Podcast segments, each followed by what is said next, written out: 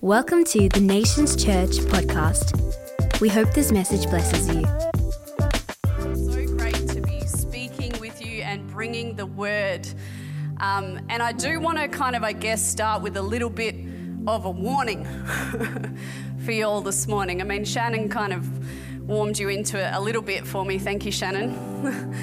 um, but we are, we're in a season of encounter. I think that's obviously Pastor Chrissy so beautifully spoke into that where we're really making a deliberate space um, to, for encountering the presence of God. But the truth is that we also need to be just as deliberate in terms of stewarding that presence that we're encountering.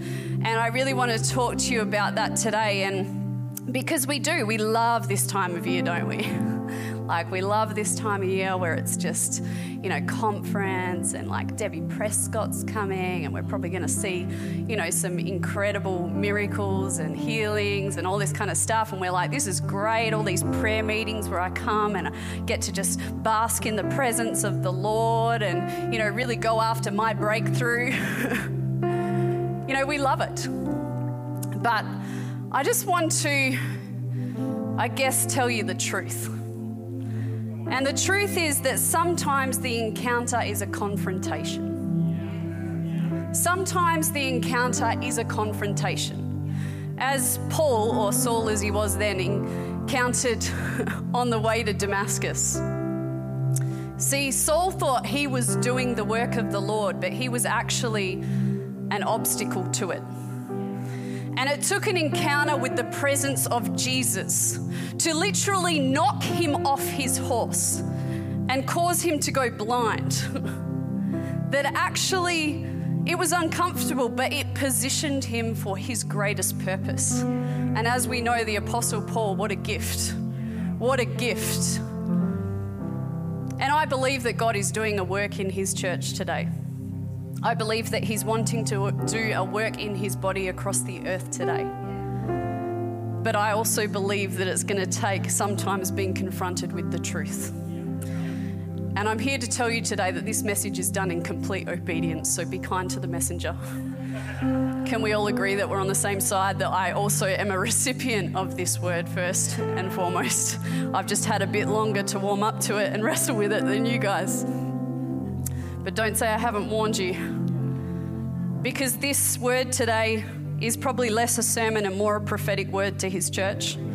And your response to it matters because you're part of it. And it might knock you off your horse. You might feel blindsided. It might be uncomfortable. But I promise you that it will position you for the purpose of what he wants to do in and through his church today. Can we agree? Amen. Amen. Let's just bow our heads before we open the Word of God, Father, we thank you. We thank you that we can gather around your Word. And Lord, we gather ourselves under its authority. We submit ourselves and reverence the authority of your Word, Lord. And I just pray, Lord, that you would do a work in your church today and that the gates of hell will not prevail against it. I command every assignment of darkness to come and steal, kill, and destroy what you want to do in your people to go right now in the name of Jesus. I thank you that it must bend and bow and reverence the name of Jesus, and as we do right now. Father, would you do a work in your people? Holy Spirit, come. Every person in this room, every person watching online, will you fill the room with your breath?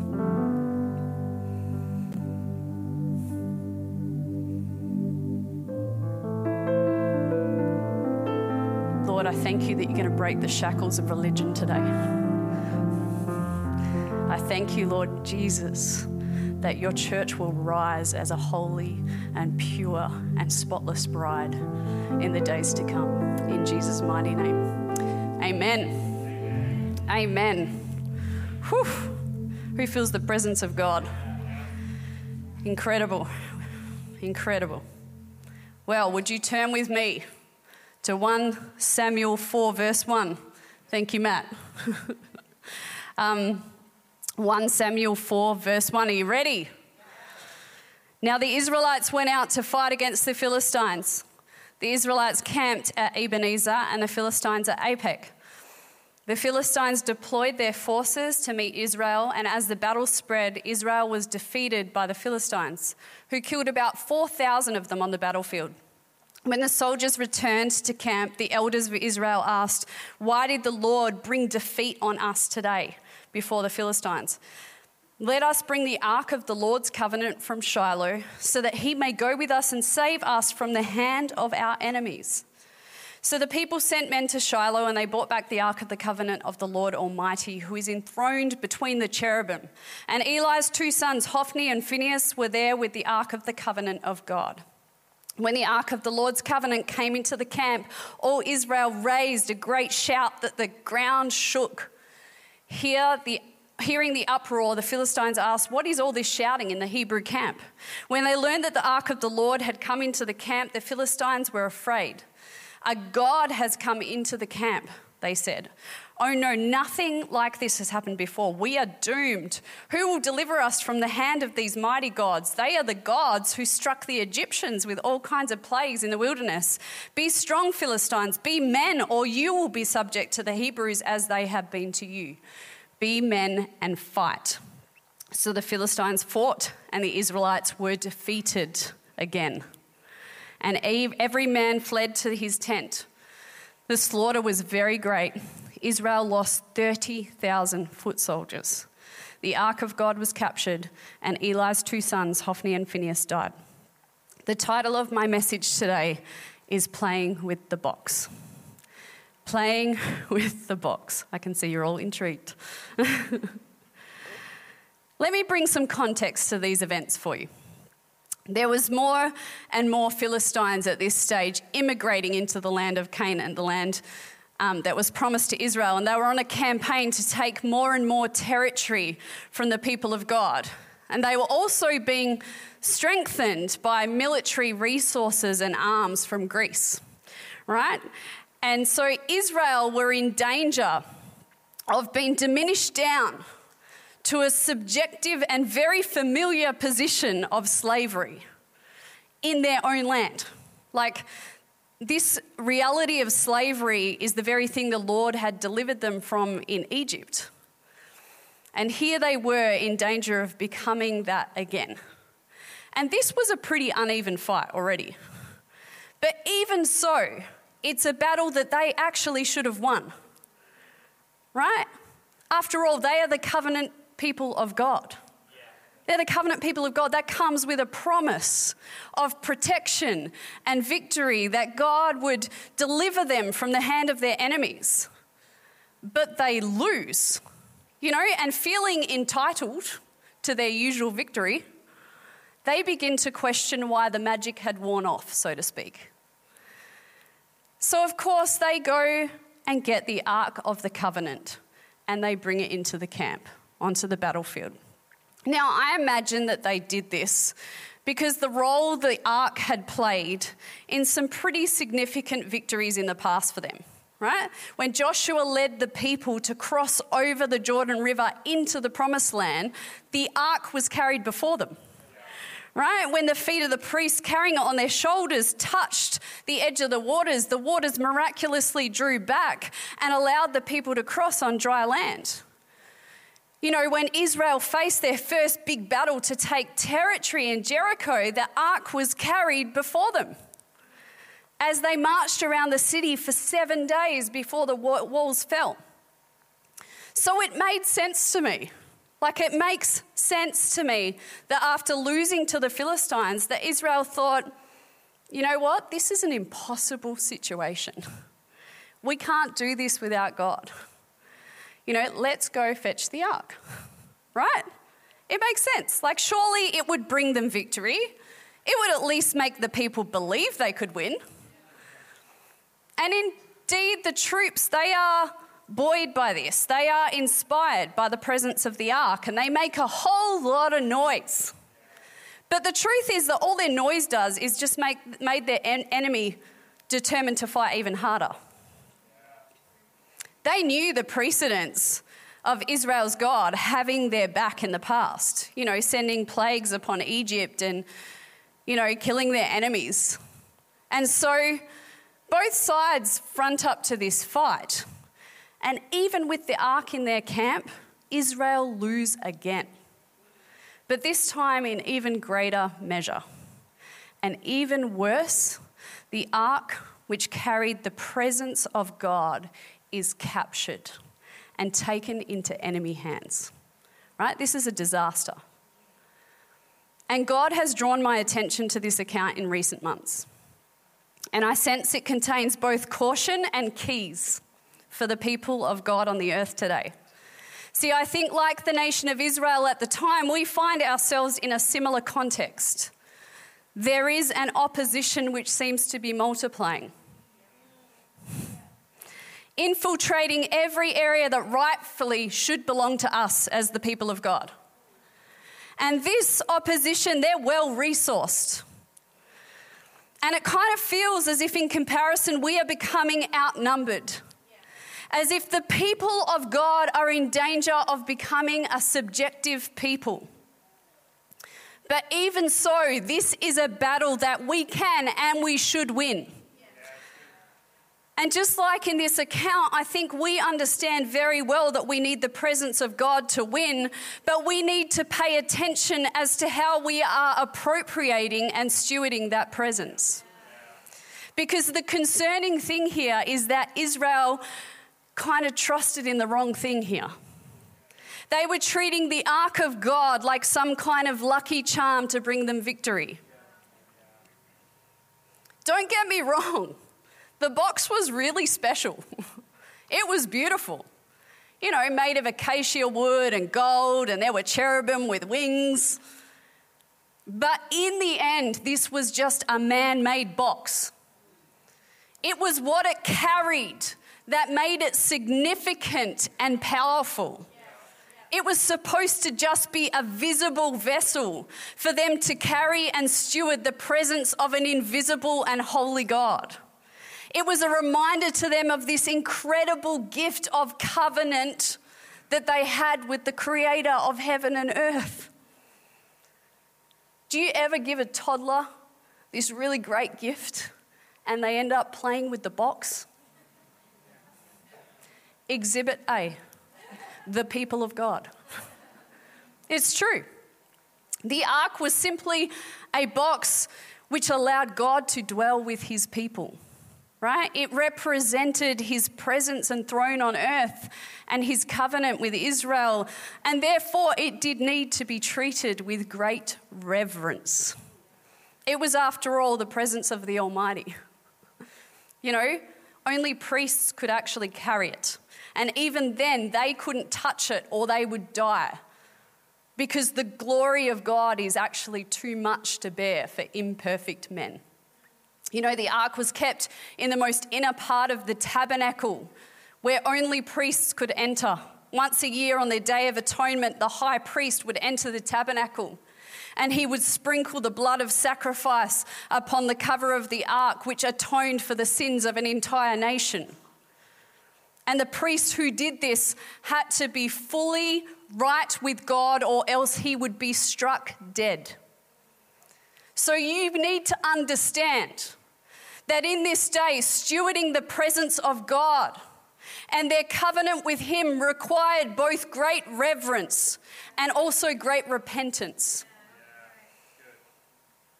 And while Israel had obviously remembered the presence of the box in crossing the Jordan and bringing down Jericho, they had obviously forgotten that it also required something of them that it also required a radical obedience to God.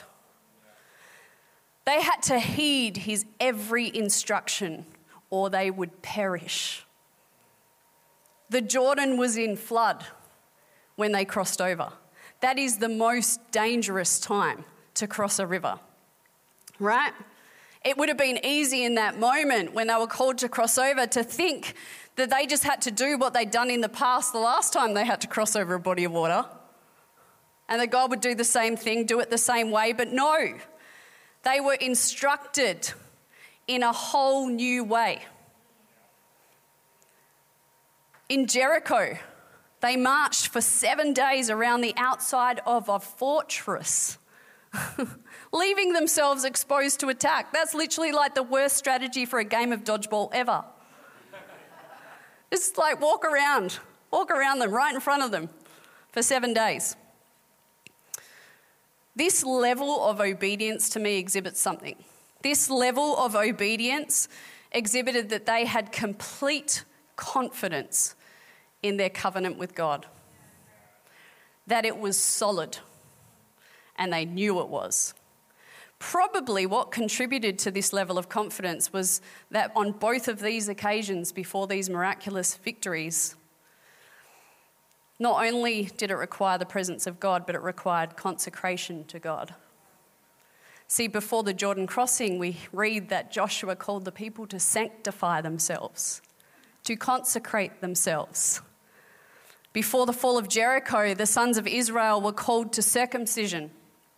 These were acts of both reverence and repentance for the holiness of God, which preceded these miraculous victories by his power. But at the time of this battle with the Philistines, Israel was not walking right with God. See, earlier in Samuel, we read that even those charged with guarding the Ark of the Covenant, the sons of the priest Eli, Hophni and Phinehas, who were actually priests themselves, were living in sin and disobedience. And Eli knew this, and he had allowed it to carry on even when God had warned him. They had no real reverence for who they stood before. There was no repentance for their sin. They were disobedient to the very presence of God that they were called to guard. They thought having the box was enough. And given it was pagan practice to bring the images of gods and idols to war, Israel had adopted this attitude to God where he was there as life insurance rather than as Lord. After the first defeat, instead of humbly repenting and seeking God, they turned to methods that God never approved. They only cared about the outcome it would bring them. They relied on the representation of their covenant than actually keeping it. They revered the things of God over God Himself. Israel had always, always had a propensity for calling on the same God that they refused to obey. And the truth is, we still do today.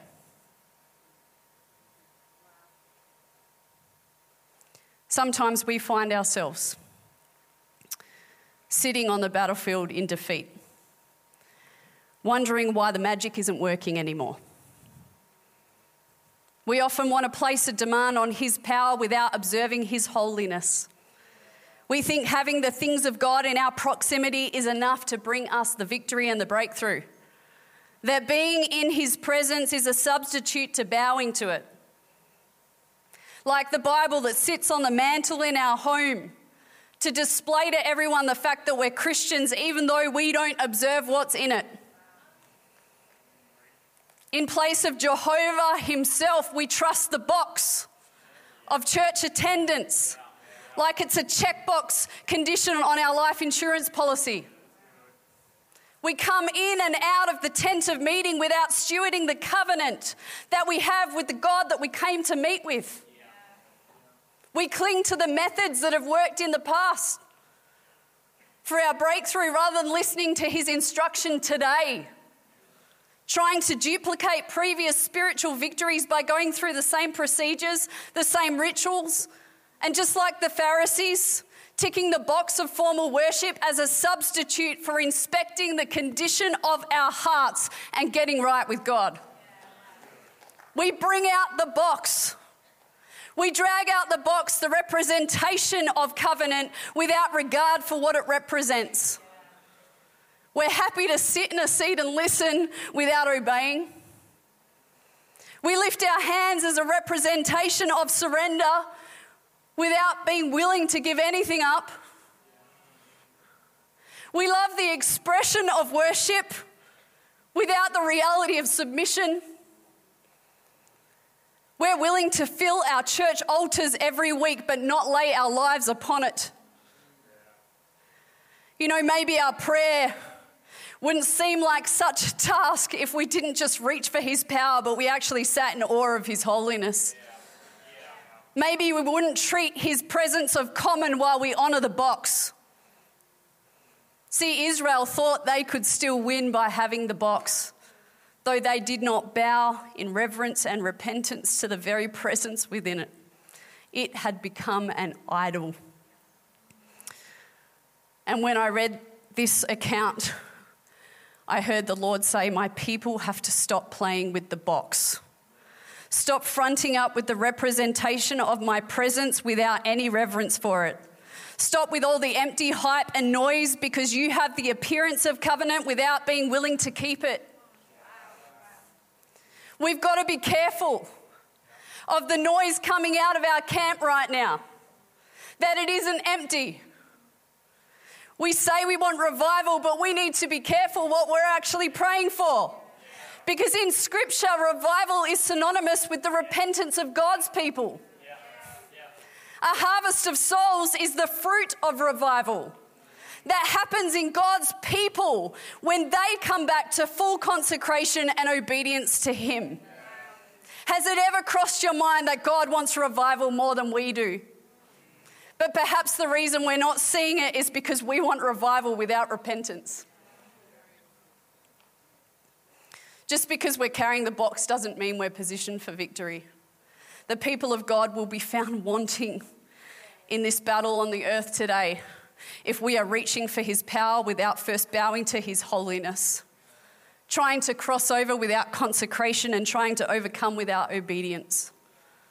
I believe God is calling his church back to repentance and reverence. Why? Because it's his strategy for victory. It always has been. 2 Chronicles 7:14 says if my people who are called by my name will humble themselves and pray and seek my face and turn from their wicked ways, then I will hear from heaven and I will forgive their sin and I will heal their land. I know that this is a hard word. But the battle is upon us, it's here. And we got to prepare. We have a growing opposition, but we have a covenant promise and we have a covenant keeping God. It is us that waver. But see, there's hope. The good news, and I know you've all been waiting for it. when is she going to stop? The good news is that God knew. God knew. He knew that we could never, ever keep our end of the covenant. And the fact is that this very box, this very ark of the covenant, only pointed to the hope of a new one that would far surpass it. See, the items that were contained in the ark were the tablets of stone where the law was written. A law that God knew that we were never able to fulfill in our own strength. So he would send Jesus to fulfill the law on our behalf. The jar of manna, which was bread supplied from heaven in the wilderness, it was there as a testimony of God's provision for his people, which would one day be surpassed by Jesus, the bread of life given from heaven. And the rod of Aaron, who God chose as his priest, which miraculously budded and bore almonds overnight, which would one day be surpassed by our high priest Jesus, who would be our ultimate mediator before God. And of course, there was the mercy seat, the place where the blood of sacrifice atoned for the sins of a whole people, fulfilled once and all by Jesus. And even the box of wood and gold, a picture of the humanity and the divinity of Christ. See, this box was just a foreshadow, a foreshadowing of the greatest work of redemption and victory that there is. This is where it gets really interesting to observe the latter part of this story after the defeat. Turn with me to 1 Samuel 5, verse 1. After the Philistines had captured the ark of God, they took it from Ebenezer to Ashdod. Then they carried the ark into Dagon's temple and set it beside Dagon. When the people of Ashdod rose early the next day, there was Dagon, fallen on his face on the ground before the ark of the Lord. They took Dagon and put him back in his place. But the following morning, when they rose, there was Dagon fallen on his face on the ground before the ark of the Lord. His head and his hands had been broken off and were lying on the threshold. Only his body remained. Okay, let me frame this for you. Israel has their worst day ever because of their sin and their disobedience. And because of that, the dwelling place for their God gets taken and hung up like some kind of trophy of war in the temple of their enemy. The Philistines' victory looked complete. And yet, even though it looked like defeat, Yahweh has the last laugh. He brings the statue of their God, Dagon, into a prostrate position of submission and worship before his presence. Not only that, but his hands and his head are broken off as well. And you've got to understand that in this region at the time, the heads and the hands of enemies were often brought back to camp as trophies to show complete defeat and establish a body count. Beautiful imagery. We see that after wreaking more havoc on the Philistines, the ark is eventually returned and Israel turns back to God. But I want to just point something out to you. I read this whole story and I asked myself why God would allow the ark, the dwelling, you know, the, the presence that was supposed to dwell with his people. Why would he allow that to be handed over to the enemy?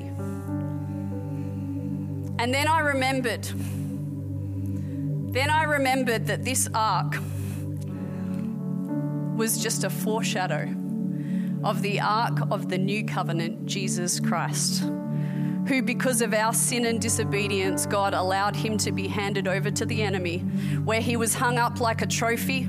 The enemy's victory seemed complete, but just as Colossians 2 tells us, it was there on the cross that he brought down and disarmed the powers and the authorities of evil into submission, triumphing over them and making a spectacle of them complete defeat. How amazing is our God! How rich are His scriptures! See, this old covenant picture was just pointing us to a new covenant promise. He'd already planned how to keep covenant with a people that couldn't keep theirs while paying the price of our disobedience. He destroyed the powers and the principalities of the very evil that tried to ensnare us. He turned what looked like our greatest defeat into our greatest victory, glorifying Himself, showing Himself almighty and sovereign. So, if in humble repentance, we would just submit to His Lordship rather than just reach for His help, we too would walk in greater victory than we could ever hope for. See, the problem was that Israel believed God was all about delivering them from their oppressive enemies, such as the Philistines. And we still do today. They didn't realize what He desired to deliver them from was the oppression of their sin. Generations later, Israel still didn't understand that Jesus wasn't there to deliver them from the Roman Empire. He was still trying to deliver his people from a much greater slavery to a much greater enemy. So, as we enter this battle that is before us on the earth today, would we remember that He is faithful to humble our enemies if we would first humble ourselves? This new covenant it doesn't require our perfection to enter the presence of God. His laws are no longer written on tablets for us to keep, but they're written on the hearts of His people. It doesn't require sacrifice on our behalf to atone for our sins. It's a covenant of grace received by faith. The only thing that it still asks of us is our repentance and our obedience.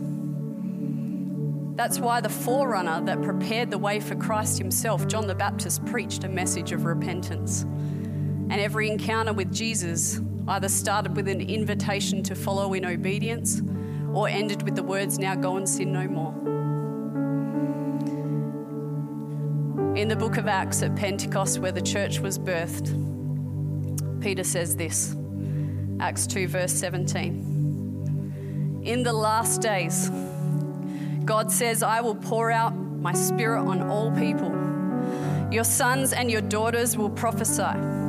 Your young men will see visions. Your old men will dream dreams.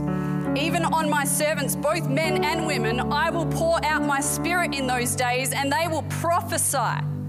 I will show wonders in the heavens above and on the signs on the earth below blood and fire and billows of smoke. The sun will be turned to darkness and the moon to blood before the coming of the great and glorious day of the Lord. And everyone who calls on the name of the Lord will be saved.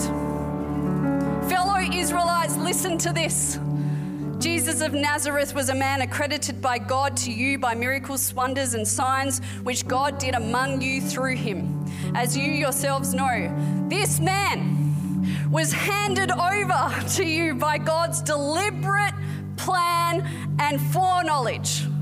And you, with the help of wicked men, put him to death by nailing him to the cross. But God raised him from the dead, freeing him from the agony of death because it was impossible for death to keep its hold on him. Praise the Lord.